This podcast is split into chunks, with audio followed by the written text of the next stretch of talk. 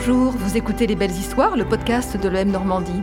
Je suis Frédéric Sintra, diplômée de la promo 1987, et je vais vous raconter ce qui m'a amené à être identifiée parmi les 40 femmes les plus inspirantes de France selon Forbes.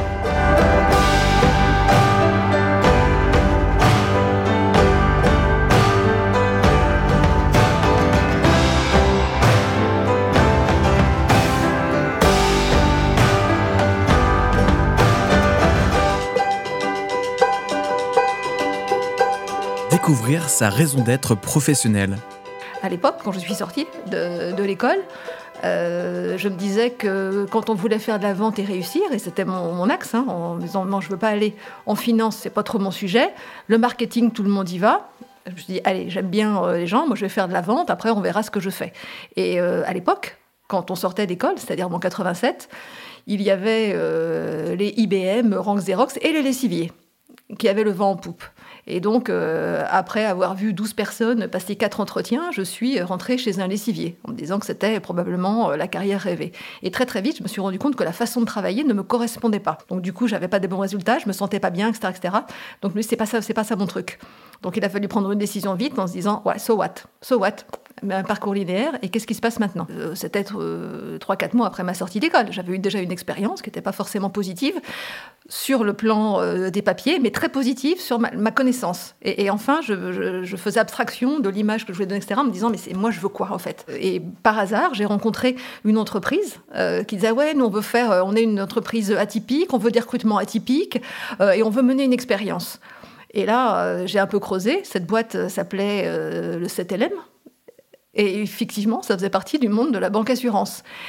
Et, euh, j'ai vu quelqu'un qui, euh, était plutôt sympathique, euh, qui recrutait. Et moi, j'ai souvent le feeling. Hein. J'étais arrivée à l'école de commerce plutôt comme ça, parce que j'avais vu des, gens sympas et j'avais envie d'y aller. Donc moi, je, réagis souvent plutôt comme ça, de façon extrêmement raisonnée. Et là, je me suis dit, ouais, j'ai envie d'y aller. J'ai envie de ressembler à ces gens-là, il me semble bien. C'est la, culture d'entreprise qui doit me correspondre. Et puis, ok, c'est dans la finance et la banque. Jamais j'aurais imaginé aller là. Mais je vais tenter le coup. On me propose, euh, un challenge. On me dit qu'on va prendre des gens d'école de commerce euh, pour, euh, pour leur proposer un job de, directeur d'agence assez tôt. ça s'est jamais fait, puisque c'est toute la promotion interne. moi, j'étais toute jeune, j'avais 21 ans. bah, so what? Qu'est-ce que je risquais? En fait, c'est ça, c'est qu'est-ce que je risquais? Et, du coup, j'y suis, j'y suis allée. C'était pas tant la matière, mais c'était l'univers qui m'a correspondu.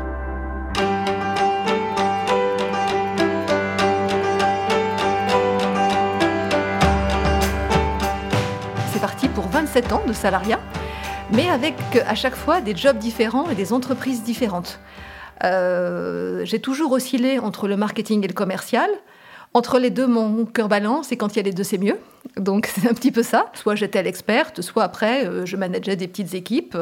Euh, et c'était toujours, est-ce que je veux faire du management ou est-ce que je veux faire? C'est toujours la question que je me posais. Est-ce que je veux me faire faire ou faire? Quand j'étais au, CTLM, c'était plutôt de la vente de crédit avec un peu d'épargne. Après, on m'a dit, est-ce que tu veux venir t'occuper de la société sœur? La société sœur, c'était, euh, c'était Cardiff. Et ce qui m'intéressait, c'était, mais il n'y a jamais eu de femme dans ce boulot.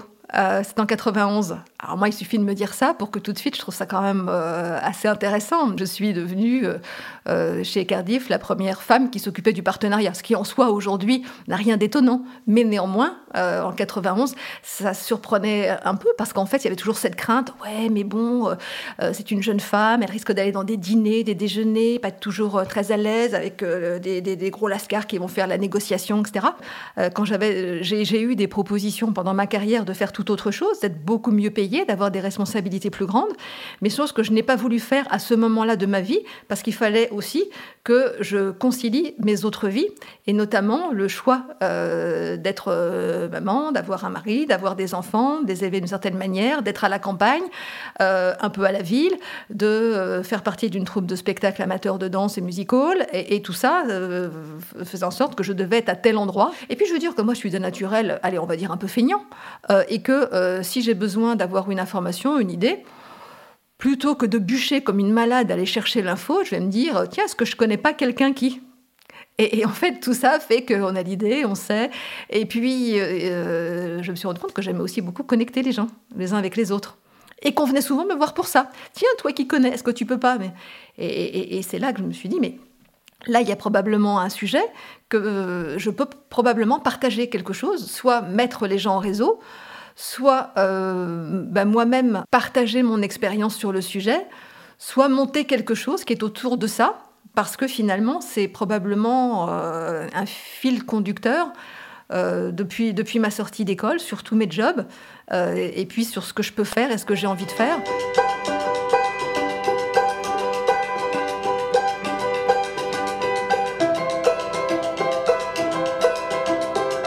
s'engager dans les réseaux. Moi, je me suis inscrite, bien sûr, dès ma sortie d'école, au réseau des alumni de l'EM Normandie. Et puis, j'ai participé en 2012 à la création du réseau Équilibre, donc la partie euh, du réseau qui s'occupait euh, de promouvoir euh, la mixité. J'ai aussi créé un réseau informel des ex-gardifs, autrement dit des alumni de l'entreprise que j'avais quittée en 98. On avait le plaisir de se rencontrer parce qu'on avait partagé quelque chose ensemble, parce que l'un des principes du réseau aussi, pour que ça tienne, il faut qu'il y ait quelque chose en commun. Et à ce moment-là, euh, j'avais vu dans un des, journaux d'assurance que se créait euh, une fédération qui s'appelait Financielle, la fédération des réseaux féminins de la banque, de l'assurance et de la finance, euh, et qui était dirigée par quelqu'un que j'avais croisé dans ma vie professionnelle. C'est comme ça que je me suis retrouvée au, COMEX de cette fédération assez puissante, et je faisais partie du réseau œuvre pour la mixité de la Caisse des dépôts. J'ai été élue la femme de l'année dans l'assurance par les internautes et femme de l'année dans l'assurance par un jury professionnelle, femme commerciale de l'année, par un jury de professionnels. Euh, et il se trouve que j'ai été plus visible, c'est un autre enseignement, j'étais plus visible, donc plus sollicitée euh, par des, chasseurs de tête qui me proposaient soit d'être directrice commerciale de la grosse boîte, soit directrice marketing de la grosse boîte. Et c'est là que je me suis dit, finalement, là, euh, à ce moment-là, cette conjonction, du coup, des, des, nouvelles perspectives, cette prise de conscience de l'importance du réseau, euh, le fait de se dire est-ce que j'ai toujours envie d'être dans ces jobs euh, d'assurance dans des entreprises? Euh, et mon âge, j'avais 48 ans à ce moment-là, et là je me suis dit non, là c'est le moment où jamais, j'ai de la visibilité. Je commençais à être un petit peu en vue par quelques journalistes qui, qui, qui m'interrogeaient. Donc je me suis dit, j'ai une fenêtre de tir, elle sera peut-être pas très très grande, mais si je le fais pas là, je le ferai peut-être jamais de ma vie et je le regretterai toute ma vie. Alors que j'avais un job euh, confortable, euh, un bon salaire, euh, je me suis dit, je vais tout plaquer et je vais tenter l'aventure entrepreneuriale.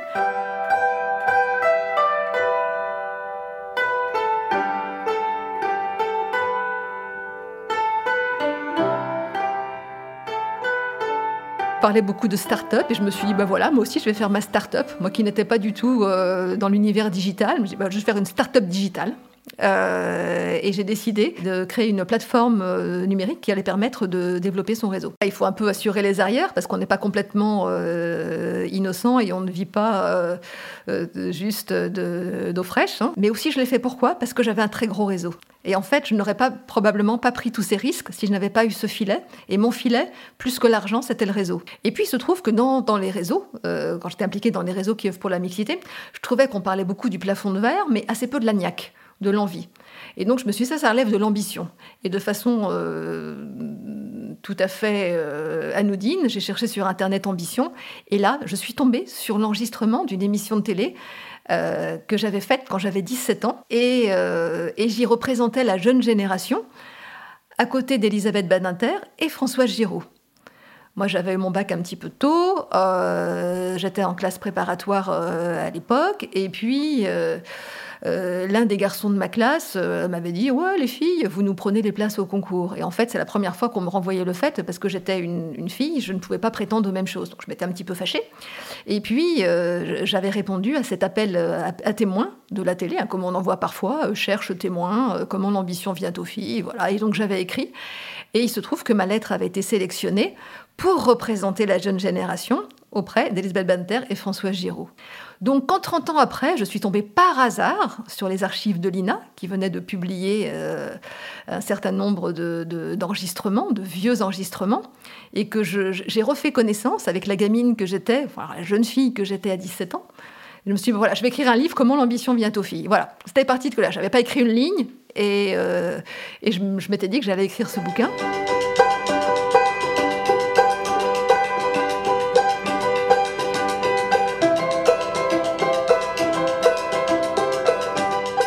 L'expérience d'être publié. Comme je suis commerciale, j'allais quand même pas non plus me fatiguer à écrire si j'étais pas publiée. Hein. Donc je commençais à dire autour de moi que j'allais écrire un bouquin. Euh, alors dans les réseaux, puisque j'avais accès à des réseaux, on m'a dit tiens, dans, un des réseaux dans lesquels euh, j'étais invitée, on m'a dit tiens, il y, a, euh, y, a, la patronne de telle maison d'édition. Même pas peur, on me présente, voilà, j'avais pas écrit une ligne, je commence à me présenter, je vais écrire un livre sur l'ambition, je raconte, je vois bien que je me prends un grand vent et que ce sera peut-être pas cette grande maison très très célèbre. Et puis je me suis trouvée dans un autre événement de réseau toujours, et là il y avait la directrice des rôles qui, était là. Et euh, c'est pareil, je m'étais dit, il faut absolument qu'avant la fin de la soirée, je lui ai parlé. Ça ne s'est pas fait, j'ai vu d'autres personnes, mais là, le hasard euh, était assez extraordinaire. Quand je suis sortie pour rentrer, euh, pour rentrer chez moi, j'allais prendre le métro, et là, elle, était, elle me suivait, et elle m'a dit, vous voulez que je vous ramène quelque part? Donc le truc inimaginable, alors on appelle ça? Pitch elevator, je crois. Je suis rentrée dans sa smart et je me suis dit, oh là là, tu as deux minutes, parce que c'était quand même pas très très loin, pour lui parler de ton idée. Et, voilà. et, en fait, bon, alors, à la différence de l'autre, elle ne pouvait pas m'éconduire puisque j'étais, à côté d'elle. Et, euh, et, elle a trouvé l'angle intéressant. Le fait que euh, j'ai participé à cette émission, il y avait du storytelling, elle ne savait pas comment j'écrivais. Euh, probablement que l'énergie et la façon dont je présentais le projet l'intéressaient. Et elle m'a dit Oui, c'est intéressant, revenez me voir.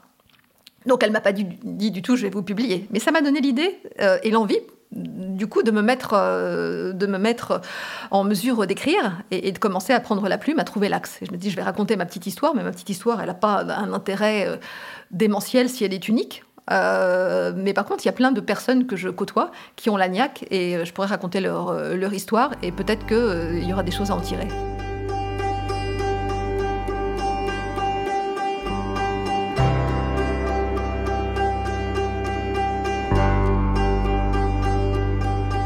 J'avais pas un talent littéraire, moi j'avais un bac scientifique, euh, voilà, j'écrivais un peu ou des appels d'offres, etc.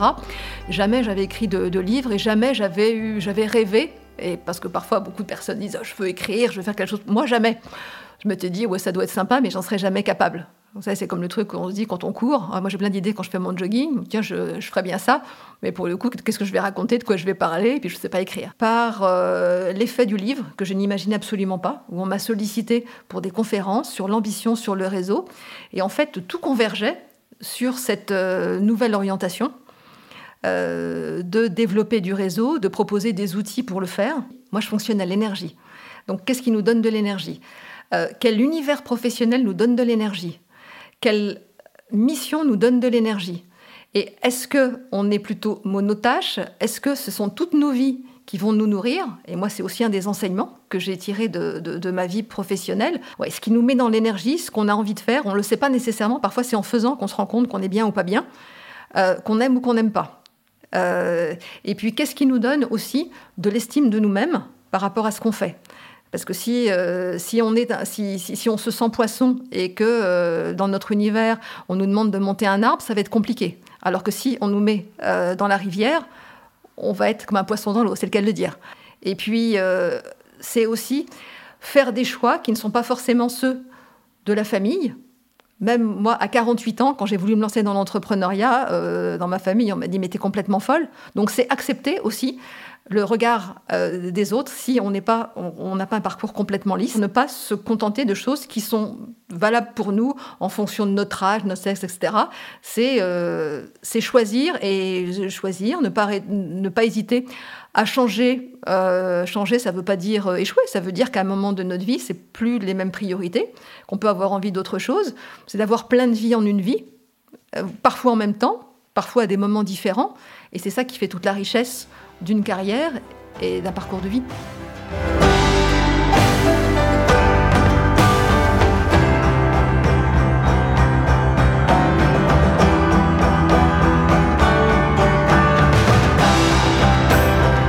Merci d'avoir écouté mon parcours. J'espère qu'il vous a inspiré. À bientôt.